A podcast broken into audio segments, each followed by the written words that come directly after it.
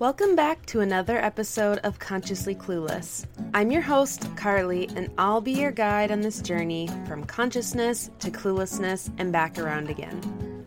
I'm so excited to introduce Ashlee Piper, who is a political strategist turned sustainability expert, journalist, and TV personality whose work has been featured in Glamour, Refinery29, Women's Health, Reader's Digest, Washington Post, CNN, NBC, CBS, ABC, and Fox News, to name a few. She also wrote the book, Give a Shit, Do Good, Live Better, Save the Planet.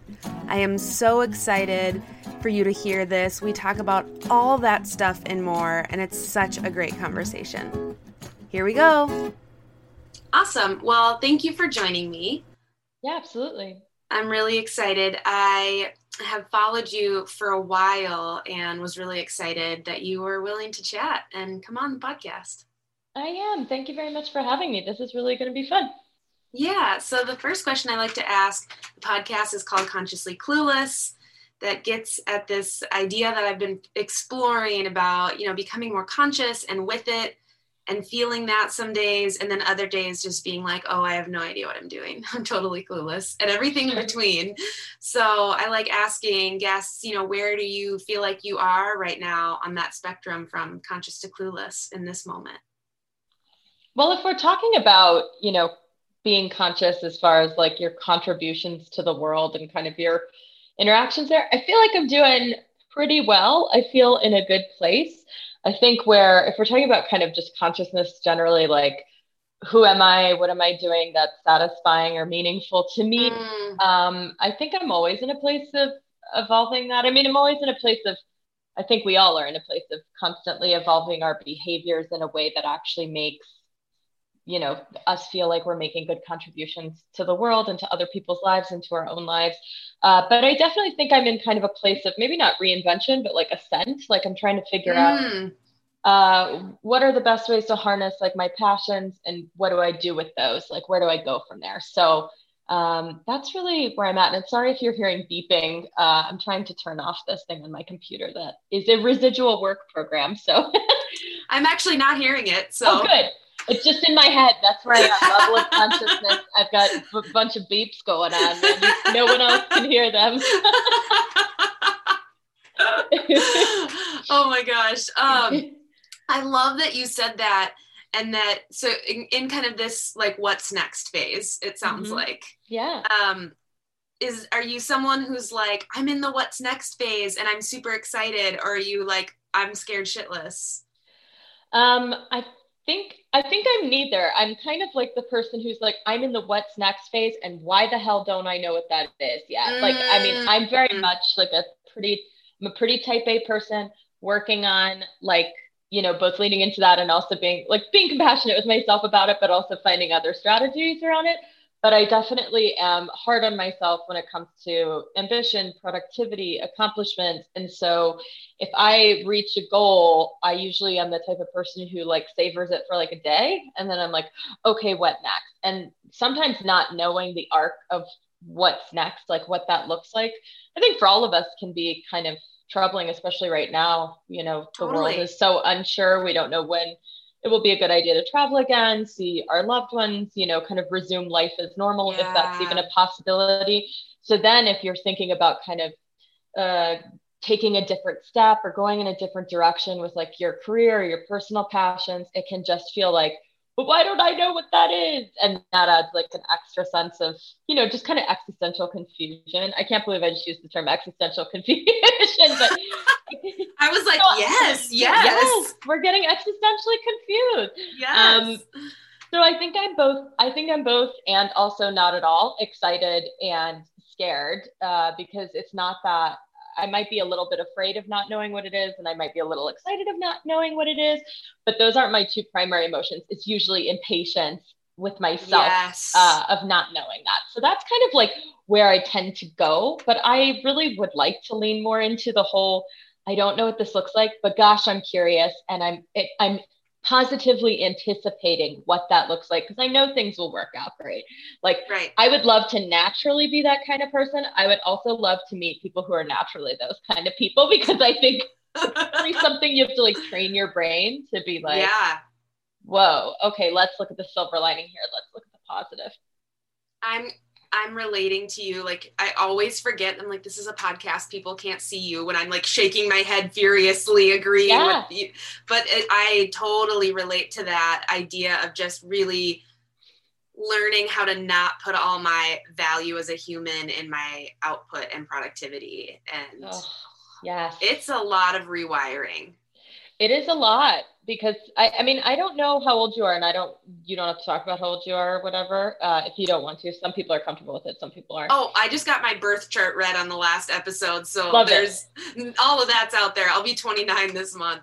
Oh my gosh. Beautiful year, beautiful age, good time. So I am 39 and I feel a lot like that, like growing up, you know, the kind of just productivity, which I actually get a lot of energy from, and I like it, like, was just ingrained in me. Hard work, you know, chasing your dreams. And so for those of us who feel like that or have been conditioned like that, it's like, what is downtime? And like, we can't even rest in the relaxing kind of pockets that we give ourselves, because even if we're just sitting there and doing nothing, our mind is like, well, what's next? And what am I going to, I should be doing something else. So I feel you.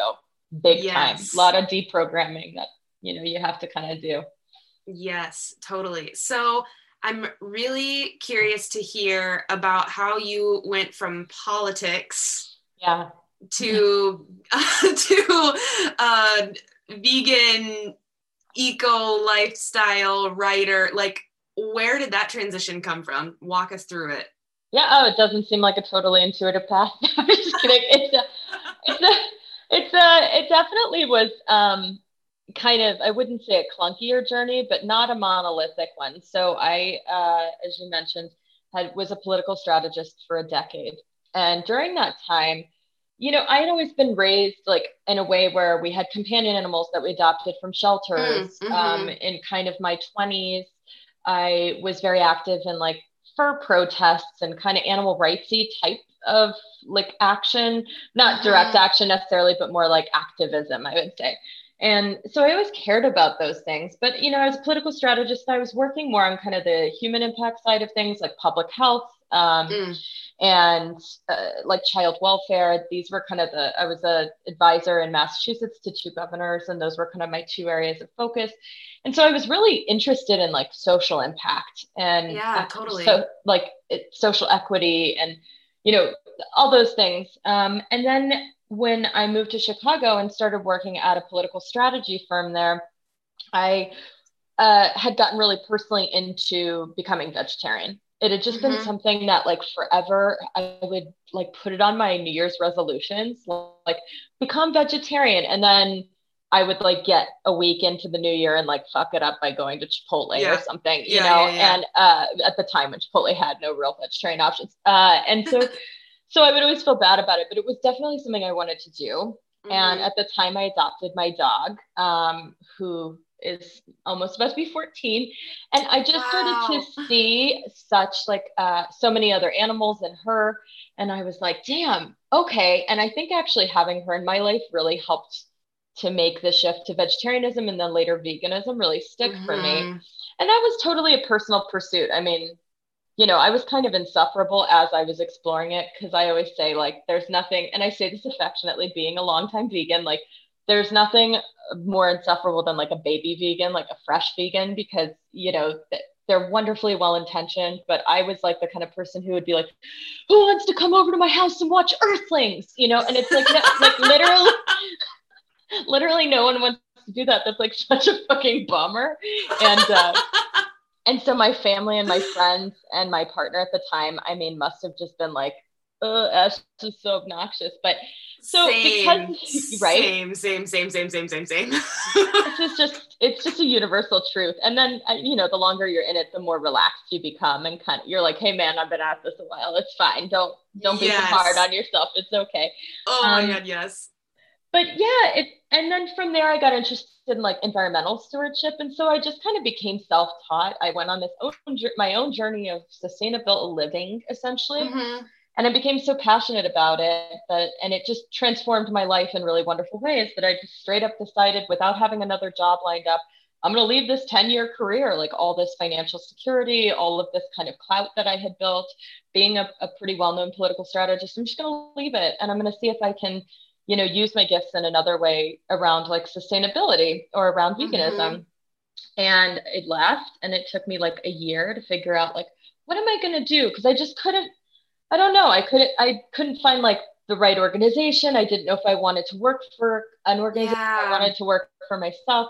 I just wasn't sure what any of that looked like because I'd followed such a traditional path before that.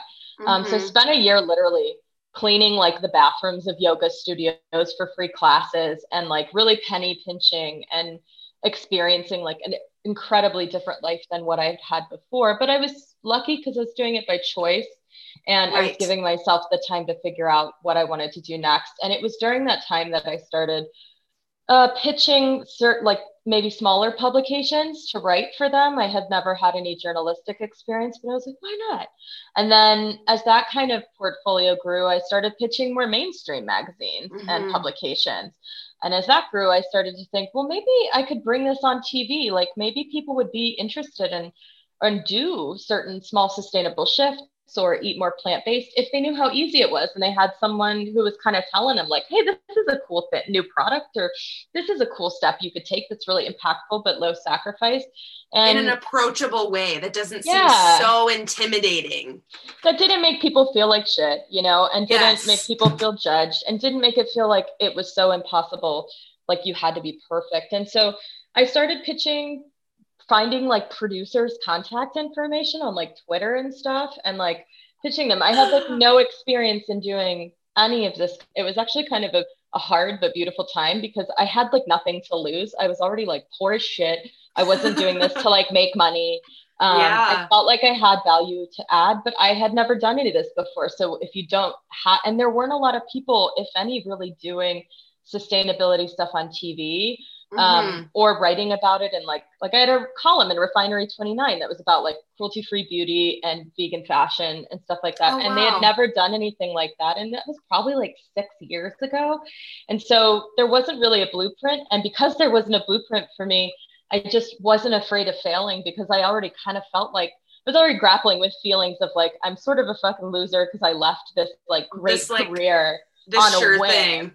Yeah. And it was a nice feeling there a little bit because I just was so willing to try almost anything and was learned really to get strong around rejection too, because, you know, producers and editors can be like, you don't have the look we want, or this is, you know, whatever it is. And, it was just kind of nice because I was like, I would get maybe 10 rejections in a day or something, but I would be like, it's okay. We'll try again tomorrow. And I just was really like doggedly kind of persistent, and it ended up working out okay.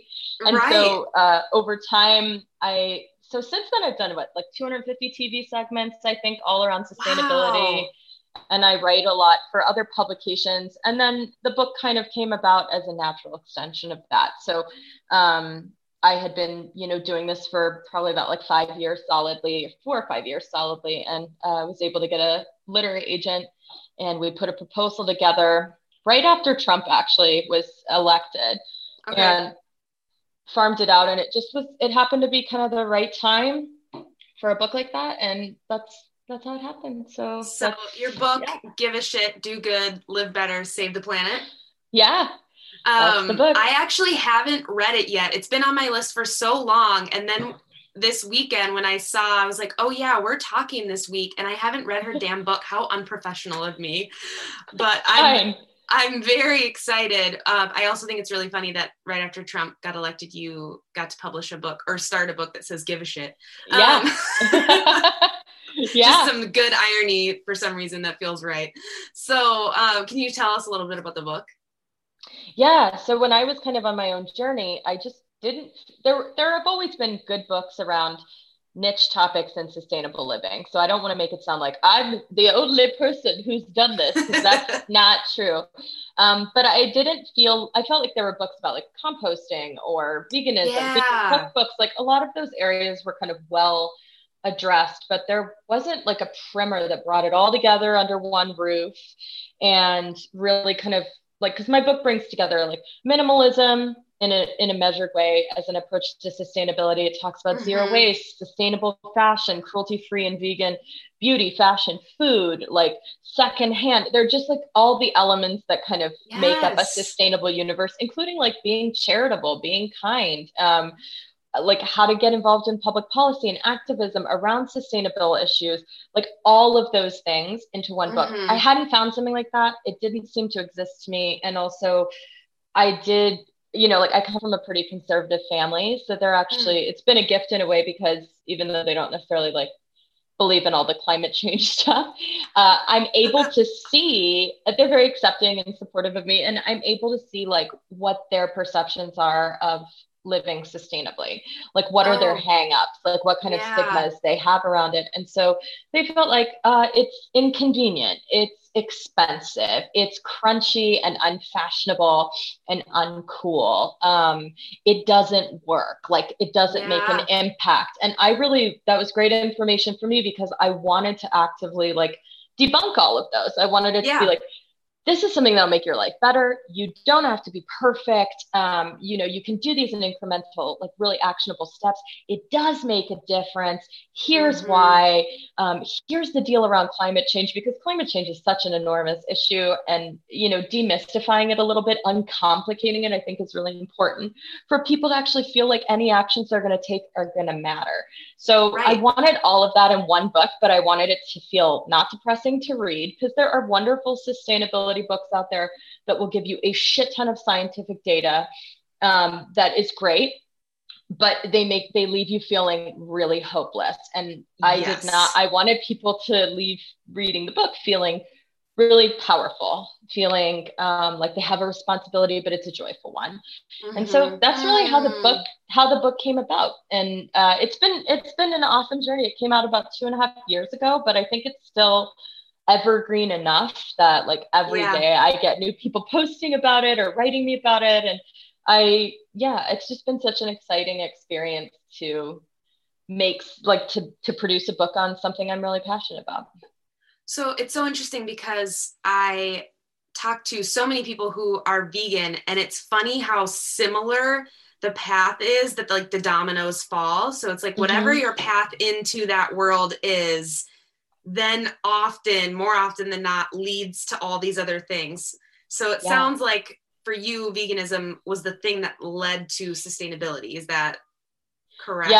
Yeah. Veganism was definitely my gateway drug into sustainability. But I think, you know, what I love about actually these things, and I think sometimes people don't talk about it, and it's, you know, I think it's important to frame or reframe these kinds of initiatives or changes you make in your life as real joy bringers, like things that are exciting, they're full of adventure, because so often like society tries to tell us like, that's so challenging being vegan, or it's impossible being sustainable. And really it's like, shit, this is exciting. And what I love about it is that both with like any kind of sustainable habit, whether you're looking to be more plant-based or you want to go full vegan, God bless you, you know, like I didn't do it overnight. A lot of people don't, but if there are people who do, and I think that's amazing, or you just want to be like lower waste, or, you know, whatever your kind of issues are that you want to, taking the steps and finding out that they're a lot easier than you feared or thought in the first place, and that they're actually like impactful, making a difference, and that they actually make you feel good,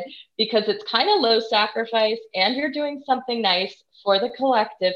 It's really like contagious. You just want to do like more and more. And so I find that a lot. People will write me and be like, okay, first I started with like reusable cloths instead of paper towels, but then I decided I could compost at home, and I'm loving it. Like, you know, and then it's just like a whole, it just builds. And then people in your life become curious about these things. Totally. And it's contagious for them as well. So I think it's a very like positive kind of contagious movement, if we make it that, and if we communicate it in that way. And that's something I really love about it. There's no gatekeeper for sustainability, and there shouldn't be, and there's no limit to the amount of really good things we can do as individuals that don't involve policymakers, don't involve government, don't involve industry regulations. There's no limit to the good stuff we can do in our own personal habits and in our lives around sustainability. And that's fun and exciting. I like that you talk about both though, that like individual action and the public policy action, because I think that when I first started diving into these things, I definitely went into like an obsessive mode of like every action I did. If I screwed up, I was going to hell. If I accidentally forgot to like not ask for a straw, I felt guilty for days. Like I was just like, well, I'm a garbage person. Like, like that, you know, I just was so obsessed with my individual action. And then I started learning about policy and bigger things. And I was like, God, does that even matter? And then you just kind of have to land on like, okay, both. Like both. Yes. And you hear people a lot of times talk about kind of some of that data that came out in The Guardian, where it's like 70% of harmful global emissions are produced by these, you know, 20 companies. And most, if not all of those companies are fossil fuel companies. There are a few agricultural companies in there. But we also need to recognize, like, we create the demand and we consume those products or those resources that those companies are providing. Like, they wouldn't be making money if there wasn't a demand from individuals and then the collective. So I look at it kind of like the same way we would address any kind of systemic large scale problem. Like, for instance, it's a really good thing that people are talking about systemic racism these days, much more. It's long, long overdue. And just because a lot of the systemic issues around, like, you know, racism are things that really need to be solved by huge governmental action, big policy action, around everything from education and economic equity to policing to reparations. You know, there's so many things. That doesn't absolve me from individually doing actively anti-racist work. Like, that doesn't absolve me from reading and educating myself so I don't put the burden on my BIPOC, like, friends, you know, that doesn't absolve me from learning more about history and how it's been racist and how I've benefited by being like a white woman, you know, in the world. So I think that you need both. That's basic. Yeah, you absolutely need both. But I get asked that question a lot. Like, well, it's these 20 companies. So, like, I'm just a person. And I'm like, we can have both. We can push for the bigger action, but you can also be doing your part. There's, like, that's the most powerful thing of all time, is to be like, I'm governing how I live my life, and I'm choosing to make these decisions that I know are going to be better for the planet, better for people, better for animals. Like, I can't think of anything nicer than that, frankly. That's such a good parallel too, that you drew with, you know, like, systemic racism, systemic anything. It doesn't absolve our individuals. Like, we don't get to be a shitty person because these companies aren't fixing things yet.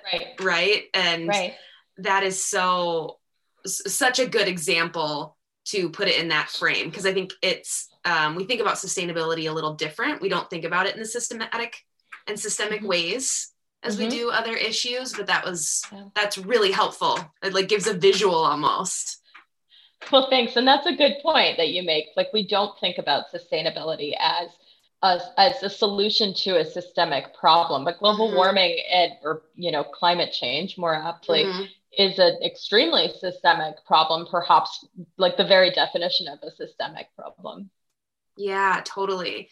Do you have any success stories where you had, like, people in your life where you're like, I never thought this person would think about veganism or sustainability, and they came to me 5 years later and they go to every Veg Fest every year? You know, I have some, and they're usually like real surprises. So it's a lot of people. For instance, I'm from Texas originally, and a lot of people I happen to be really tangentially connected to in life, like through Facebook or something. Right. And I went to high school with them, you know, was kind of close with them. We're not, like, you know, connected via phone or text or anything like that. But, you know, when the book came out or when I started doing TV segments, I would get messages from, like, just totally random people who I knew I was connected to on Facebook, but they'd be like, oh, I'm eating more meatless meals, or I'm buying only cruelty-free makeup, or my kid, our whole household's gone vegan, you know, like all these things. And I'd be like, yo, I haven't talked to you in like 15 years, but that's fucking cool.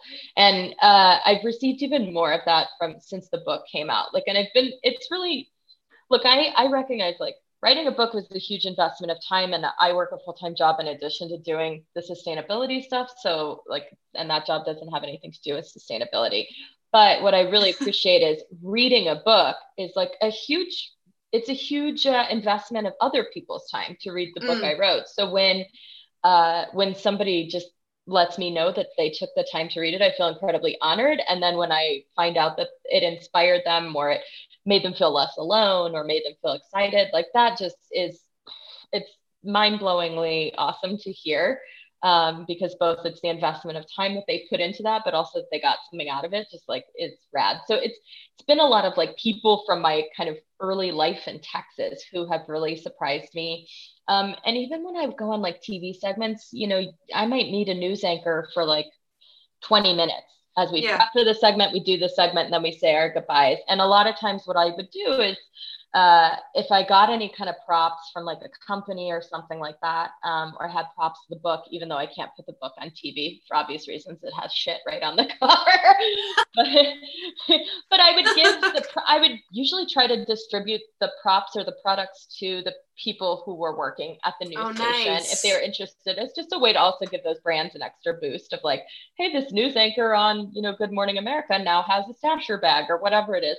Love my stasher bags. I mean, my God. And it would be so fun to see, like, I'd get an email 3 months later from the news anchor or something. And it would be like, oh my God, I now have a bidet. I have a toilet paper. I have a toilet paper delivery service and we're not using paper towels anymore. Like, I can't stop. Like, this is so great. And so those are always fun too. Cause I'm like, yes, you know, so it's really neat. And I think it's like everyday activism does that too. Like, how many of us have dated a person or, you know, become friends with people or we work with people and we're not being pushy. We're just kind of like doing our thing. And then suddenly someone will send you a text and be like, I'm pretty sure I'm eating a vegan meal right now, you know, like, and you'll be like, damn, that's cool, man. So I think everybody, whether you don't have to write a book or go on TV to have that same kind of impact on people individually, but it's always exciting. Yeah. I think that's another good point I've been thinking about a lot lately too, is we just so underestimate our ability to make change. Like, I always say, like, if you have a social media platform, you don't have to be on social media if you don't want to, but if you do, and you have 5 followers, you could like influence 1 to 5 people to do something different. And similarly to like what you were saying, I am a brand ambassador for Thinx underwear. Oh, love it. Yeah, I love my Thinx. Oh my gosh, they're my favorite. And if you ever need a code, hit me up. Oh my God, I might. Hey. and somebody from high school that, you know, I hadn't talked to in a long time messaged me and was like asking me questions about period underwear and periods and all this stuff. And I was like, what? Like, it was the most bizarre thing. But it was a reminder, like, people are listening and watching. If you post something, like, you can have more influence than we give ourselves credit for. Yeah. You know, like, this one person might've had a better period next month because they bought some of these things and I hadn't talked to them in 12 years, but still like, that's crazy. Yes. And I actually think to take that even a step further, like the way that influencing, like, I don't consider myself an influencer. I actually don't like the term personally, but the way that influencing has gone where it's such a bought and paid for kind of arrangement. And again, totally understand, influencing is a job and you need to be able to sustain yourself and make money. Thankfully, I'm not in that position. So like, I don't really like do brand sponsorship, partnership things, but I know a lot of people do. But the market has so people's feeds have gotten saturated with, oh, it's the Nordstrom sample sale. Oh my God. All this shit, right? And so you'll, even in the sustainability realm, because now just in like the past 4 years, you see people who are like sustainability influencers, which is cool. I'm glad about it because like we need people on kind of every level doing the TikToks and doing the policy stuff. We need people doing all this stuff. But it sometimes like you'll just see the same people or like multiple people promoting the same shampoo bar in your thread, right? And like for the whole week. And I get it. Like, you know, brands have coordinated marketing efforts whereby they want influencers and stuff. That said, I think like the person who has the 5 followers, like you were talking about, what they have at those 5 followers that a lot of influencers, like bigger scale, like I've got 1 million followers type influencers don't have, is they have the ear and the trust of those five people. Yes. And so like you already have a relationship with that person. You know, they're not trying to like manipulate you to buy something because it fiscally benefits you. Yes. So I would actually argue that like in some ways that's a much more organic and powerful following than someone who has like so many more followers who is doing this as a job. Right. And so that's more, that's not to like shit on influencers, but right. Say, you know, the supposed average social media Joes who are like, oh, I don't have any followers. Like nobody cares what I have to say. You would really be surprised. You pack much more of a wallop than you think. I love that. And it's such a good reminder to use that platform if you have something to say. Yeah, absolutely. Like, no matter what. And I think there's also, I'd be really curious to hear your thoughts on this. When you said that, the direction I thought you were going actually was talking about greenwashing, because now there's this whole like, oh, wait a second, it's capitalism, right? Like we could make money off of people wanting to be more sustainable. Let us try and sell them things that aren't actually that sustainable. Yep. And so it's like, now there's this tricky market where I feel like sometimes the average person who's trying to do better is confused. Yeah. Yeah. I mean, we can totally talk about greenwashing. I think that's a natural segue from like talking about influencers, because I think what's nice on the nice end is that people who are into sustainability and people who are also like into cruelty-free or vegan products are very much considered a real category with purchasing power. We're like actual customers that people give a shit about. Yeah. So that's important because that means more things for us to choose from, which is great, but it also makes the market really ripe for misrepresentation. And, you know, I think the same as how like cruelty-free, you'll like look at a product and you'll be like, I ain't never seen this seal before. And they can just like fuck around and put whatever they want to on a product. I think that's what we're seeing with like green and natural and eco-friendly. These are totally unregulated terms. There are a few bodies that are pretty reputable that might like talk about or certify certain kinds of materials or manufacturing processes, but there is no seal that is like universally agreed upon and recognized as being like, this is a sustainable product. That doesn't exist. And so I find it so funny because what you'll see are these influencers who start off and they're like, they've really got it. Like they get sustainability. They understand that true sustainability is first using what you've got. Using what you have. I keep pointing to my finger. Using what you freaking have. There's like, I mean, and then if you need something, you need something. Acquiring it secondhand, acquiring it through the circular kind of borrowing economy or sharing economy, or, you know, purchasing something new if you have to from an eco-friendly, you know, human rights oriented kind of business, right? That these are like the first stops we should go on. But what's happened instead is that people are like, have lost sight of that, and influencing is their job now. And so they're like, oh, H&M's conscious collection. And it's like, that's not. And I'm not, again, I have friends who promoted, like, who have had partnerships with the Conscious Collection and stuff like that. And they're beautiful. And I think it's great. And these are people who really get sustainability. I want to say, like, businesses taking steps to, like, have a conscious collection or recognizing, like, being more sustainable or having a buyback program, even if their business is like an H&M or something like that, still a really good step in the right direction. So not saying that those aren't the thing, but literally there are some influencers where it's like every damn day it's a sponsored post and it's about buying something new. And I recognize there's no money in telling people to go to the thrift store and buy something secondhand. And there's certainly no money in telling people to use the fork they have at home or the old Tupperware or the old water bottle instead of going and buying something new. Yeah. So I get that. I know it's like a real catch-22. And this is kind of uncharted territory because sustainable products are just now starting to have their moment in the spotlight. Yep. But yeah, I think it's a little tough because there's no, like, consumers and just like people on social media, you can't just trust in any case, what an influencer says. That's like, everybody should be kind of critically thinking on their own about like what works for their lifestyle and what they're willing, like what's aligned with their values. Right. Because there's nobody out there who like has all the answers on it. There's, you know, very few influencers who aren't taking money to do sponsored kinds of posts. So, yeah. You know, it makes it a little tough for regular people to know where the frick to go to be more sustainable. Totally. I have the privilege of being able to like sit down and do research when I decide I need something. Right. So it's like, okay, I'm going to invest a month because my research just, I will research things to death.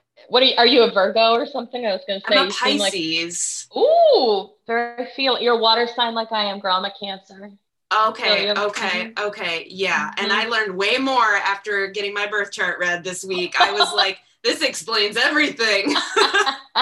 But I had this moment where like my mom and I had gone to the store together, and she has, slowly been like adopting more sustainable practices and wants to learn more.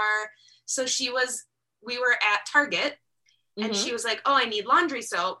And so we're in that section looking at the like better for you natural section of the laundry soap aisle at Target. Yep. And there's still, 14 options. Yep. And my mom was like, kind of just looked at me and was like, well, how do I know? And I was like, I'm not sure. Yep. Like, we could stand here and Google all of these. You could, or we could trust this one because we've heard of this one. Or I just had this moment where I was like, how is the average person who doesn't necessarily want to invest 10 hours of research into laundry soap, but who wants to make a difference? Mm-hmm. Like, what the hell do they do? Yeah. That's hard. That is hard. And I think a lot of it has to, and I don't necessarily like want to plug my book and be like, well, my book can help, but it could, because I approach it from the standpoint of like, what's your kind of hierarchy of values in sustainability? For some people, it's being vegan or shopping for things that are cruelty-free. For some people, it's zero waste. Right. It's like, some people it's totally plastic-free.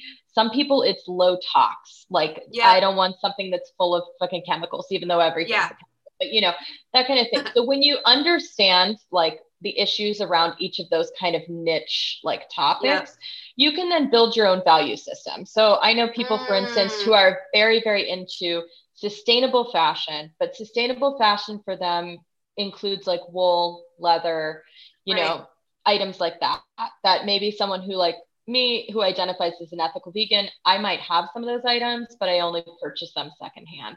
So everybody kind of has their own like rubric of where they like their entry level into sustainability. Yeah. Like, what's your pet issue?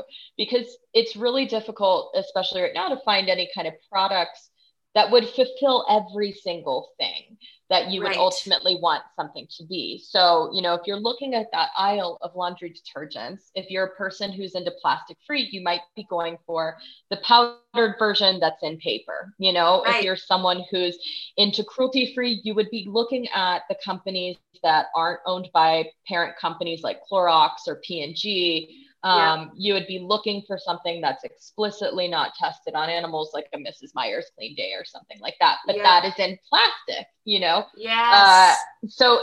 I think it's like important to kind of say like, where's my first like entry into sustainability? Like, what's the issue that's most important to me? Because like, for instance, I could buy something I used to go to Payless when I first was vegan and buy shoes there. Right. Yeah. So they have animal friendly products. I think they've gone under since, but they have animal friendly products, but it's all fast fashion and it's all like, produced elsewhere, and it's terrible human rights likewise. So everybody kind of has to have their better understand these issues and their impacts in them. And then they can kind of formulate what's most important to them. And that will help to be a little bit of a North Star when it comes to, whoa, I've got 15 options. What should I buy? That's such a good point. And I think what it also illustrates, which I need a reminder all the time, is that you can't be perfect. No, God, is that like, it's impossible. Exactly. Like I don't remember which, I I'm going to kick myself because I'll remember after we get off this call. But one of my guests, one of the favorite quotes that have came up was just like, you can't be perfect in an imperfect world. And it's such a simple phrase, but until I heard that out loud, I was like, oh my gosh, why am I trying to be perfect in a world that's not going to allow me to make a perfect choice? Like, that's really setting myself up for frustration. Seriously. And especially now, you know, we're in a pandemic. Okay. So like, in case y'all been under a rock, just thawed out of a block of ice, I got news for you. For the past year, we've been in a pandemic. It's been crazy. Shit. And a lot of people feel badly because it's really more difficult than ever to avoid disposables or single-use items during said pandemic. It is really difficult to shop in bulk, depending upon where you live. If that was something I used to do. Yep. And same. It's not something that's possible. Where are you at, Carly? I'm in Grand Marais, Minnesota. So it's like way the hell up north. If you got to Canada, you're just a little bit too far. Okay, nice. So you cold right now. You're feeling cold. You're cold. So, and Minnesota's great because you guys have like, at least I went to Voyageurs National Park a few years ago and we drove through Minnesota, and I just was like, wow, at every like stop, there were just these like natural food stores with like tons of bulk stuff. It was really fantastic. Yeah, we're pretty good on that. And I'm way up north. We're lucky we have a really beautiful co-op. Like, it's a really small town, but we have a great co-op, and especially being vegan in a small town up north, it's really great, but a lot of bulk stuff is gone. I've bought more vegetables and plastic in the last year than I had probably for 4 years, and I had a freaking crisis at the beginning. Yeah, it's really hard. I mean, like even just simple things like getting a coffee, which now has become kind of the one time I leave my house. Now I'm in Joshua Tree right now because I'm kind of living here for like 4 months, but ooh, beautiful. Well, it's an escape winter plan, but I live in Chicago most of the time. And after 15 years of a Chicago winter, my boyfriend and I were like, we want to be somewhere else for winter during this pandemic. Like, we just want to give ourselves a moment. But you know, in Chicago during the pandemic, one thing, like my one kind of exciting outing would be to walk my dog and go get a cup of coffee, you know, and can't get your own thing filled. I haven't gotten like a regular coffee cup in freaking like 7 years or something. It's been a really long time. And that was kind of like a, oh shit, like I'm making a lot of trash. Like I'm making a lot more trash than I thought I ever would again in my life. Yep, and I think everybody just needs to be like a little gentle with themselves and be like, this is what we're living in right now. We're all doing our best. And not compromising our own health. Yeah, exactly. You know, just cause I was like, okay, what am I going to do? Like not eat salad for a year. Like, I mean, I see people doing a lot of, I'm sure you're no stranger to this. You know, the vegan community is full of wonderful, super well-intentioned people. It can also be filled with gotcha vegans who are like, well, the Impossible Burger's not vegan, you know, and all this shit. And it's like, okay, man, thanks so much. Like, and the sustainability movement is full of that too. I think now they kind of call these people like self-appointed gatekeepers or whatever. But like, you know, man, there are so many things like, and it's almost impossible to get aspirin in like a glass bottle nowadays, or people who are on birth control. Like I'm not going to tell you to not use a condom because it's plastic, you know, you got to look out for yourself. Or, you know, my dog's on heart medication. It comes in the biggest fucking plastic bottle I've ever seen. Like these are just real life things. And that's why I actually don't love the term zero waste. Cause I'm like, nobody is zero waste. You can strive toward it. It's a cool thing to strive to, but sometimes we see people and we're like, well, I can't fit all my trash in a jar. And no shade to like Lauren Singer, who's a great person as far as I know her. Like she kind of popularized that a little bit instead of Bea Johnson. They're both amazing influencers in the space. Not everybody can do that. And like, I don't want people to feel precluded from participating because they can't do that. Yeah, especially in the beginning, if you're just following those people, right? Like we don't have a pharmacy up here right now, so I have to order it from God knows where. And my antidepressants come in a big FedEx plastic and then a smaller thing and then the actual bottle. And I am not going to be here this winter without them. Yeah. So I mean, like, Carly, that's so selfish of you to want antidepressants during the Minnesota winter. during a pandemic. During a pandemic. How self-serving are you? Yeah, absolutely. These are things that are critical for you to show up in the world every day. So they come in plastic until someone starts like a startup that whereby you know, can get it without. This is the best option. Like, I agree. You should never compromise your health, like well-being, you know, your pet's health in pursuit of some kind of purist standard of sustainability or veganism that just doesn't exist. Yes, I remember seeing some sort of influencer or whatever on social media talking about how, like, the way she handles headaches now. Mm-hmm. And it was about, like, now that I am zero waste and more, I'm paraphrasing, but now that I, you know, do less waste and low toxicity in my life and blah, blah, blah, blah, blah. Instead of taking ibuprofen because it comes in a plastic bottle, I can take a bath and blah, blah, blah, blah, blah, blah, blah, blah, blah, and like all these things. And I was like, that's great. I also try and take less, you know, drugs if I have to and solve things naturally. I'm a big old hippie. Yeah. But at the same time, I'm not going to tell someone, like, I'm imagining like a single mom of three. Could you imagine telling her, like, honey, you can't buy ibuprofen anymore. And if you have a headache, please take a bath. Yeah, sorry. You know what I mean? Yeah, it's definitely, so everybody lives differently. And I do think that's another thing as well. I don't know the person you're speaking about. I'm sure. I don't even remember her name. I just remember seeing it and being like, well, and I got what she was saying. It was, and I got it. And it's important, but it just, those without the like caveat at the end that says this works for me and not for everyone. Right. That's the problem, I think, that is like, then there's this expectation that if you can't do that, you're a shit person. Yeah, absolutely. And that's, I mean, we all live differently, you know, and not all of us. I think this is another thing that's kind of toxic about influencer culture is that, you know, we don't see most of people's lives, obviously, on social media. And that's by design because it's kind of meant to be, you don't see a lot of accounts that are created that are like, these are the shitty, depressing moments where I've hit rock bottom. Because nobody would follow that. It would be like a tough sell. But, you know, not only that, but like a lot of people who are prominent influencers, some of whom I've met and are really, really nice people, cool people, super well-intentioned, you know, they live lives where they are like jet setters or they live in Bali, you know, where they can go and access like fresh fruit right off the tree and, you know, everything's eco-friendly there because the whole system there is like maybe more conducive to living in that way. Okay. I can't imagine someone like in a food desert in Chicago or someone who's like living in a really rural area of Kansas telling them, why don't you just buy it in bulk? You know, that's not a possibility.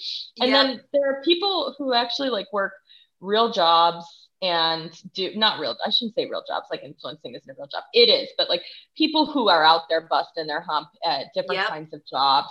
It's not feasible to be like, why aren't you packing your lunch every day? Or why aren't your children eating organic or whatever? It's like, fuck it, man. These people are just trying to get through every day.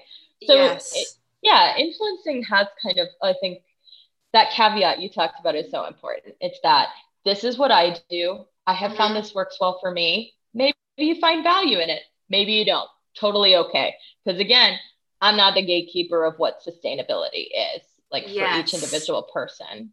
Yes. Oh, I love this. This is so important. Like so important. We're just out here doing the Lord's work, you know, on this podcast. Amen. Amen. Preach. This is iced coffee, by the way. This is not wine. I recognize this look. This is a wine glass, but it is iced coffee. The last time you picked it up, I saw there was ice, but the first time I was like, is she drinking red wine? Good for her. Ashley, Ashley Piper's really going in. No, it's iced coffee. It's only like 4 here, so no, not yet. Soon. Oh man, I want to be cognizant of time because you said that you had. I'm okay. I'm okay for like another 10 minutes. So. Okay, perfect. Well, is there anything that you didn't get to share? I didn't give you space. I didn't ask about that. You're like, I have to share this. This is a burning desire to be on this podcast and share this.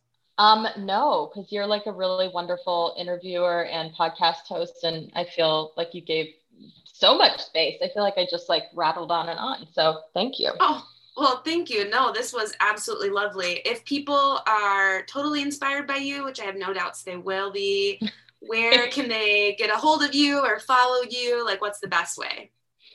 Yeah, so I'm most active on the gram. After all the talk about influencers, I know. I'm like, same. Here I am on the gram. So I'm at Ashlee Piper on Instagram, and it's Ashlee with 2 E's and no Y, just like Ashley Simpson, except I was born before her. Let's see what else. I also have a website that is my name, ashleypiper.com, but I honestly have not done shit with that website for a while. And then if people are really interested, I don't know if people know, I wrote a book. And so the book is called Give a Shit, Do Good, Live Better, Save the Planet. It is not only available in hardcover form, which I have to say, I made lots, we did lots of things to make sure that the paperback book was super sustainable. So like, for instance, I didn't do a hardcover release because hardcovers are really shitty for the environment. They take up like 4 times more paper. And book itself is fully recyclable, fully compostable, made in North America, which is like really rare. Most books are printed and bound in China. So produced in Canada using wind power, and all of the paper is FSC paper, and all of the inks are like water soluble soy-based inks. So like the book itself is very sustainable, but there's also an Audible version that I narrate. Okay. And then there's an ebook version as well. And I like the book is at tons, pretty much every library. So if you're not into like buying a book, you can just get it at your local. That's amazing. Thank you. Thank you so much. This was so fun. I hope we connect in the future and connect again. Me too. And come to Chicago sometime when it's safe to do so. Well, I haven't been to Chicago since a high school band trip, so it's probably time to come back as like a full-fledged adult. Well, hopefully summertime, sometime warm. Come through. Yes. We'll grab drinks, we'll grab foods, we'll just have a great time. That sounds amazing. I'm so down. Thank you so much for having me. This was a blast. A great way to cap off the day. Thanks for listening to another episode of Consciously Clueless. That conversation with Ashlee got me thinking about so many things, sustainability related, but also about how we talk about these issues and just to ease up the pressure on ourselves within these systems. If you're enjoying this podcast, hit subscribe wherever you're listening. If you want to help me get this into the ears of more listeners, send it to a friend, text it to a family member, share on social media, and tag me. Whatever you can do really helps me out. To be read on air as a review of the week, head over to Apple Podcasts and leave a review. And if you haven't yet, head over to patreon.com/consciouslycarly and see what I'm up to over there. Until next time.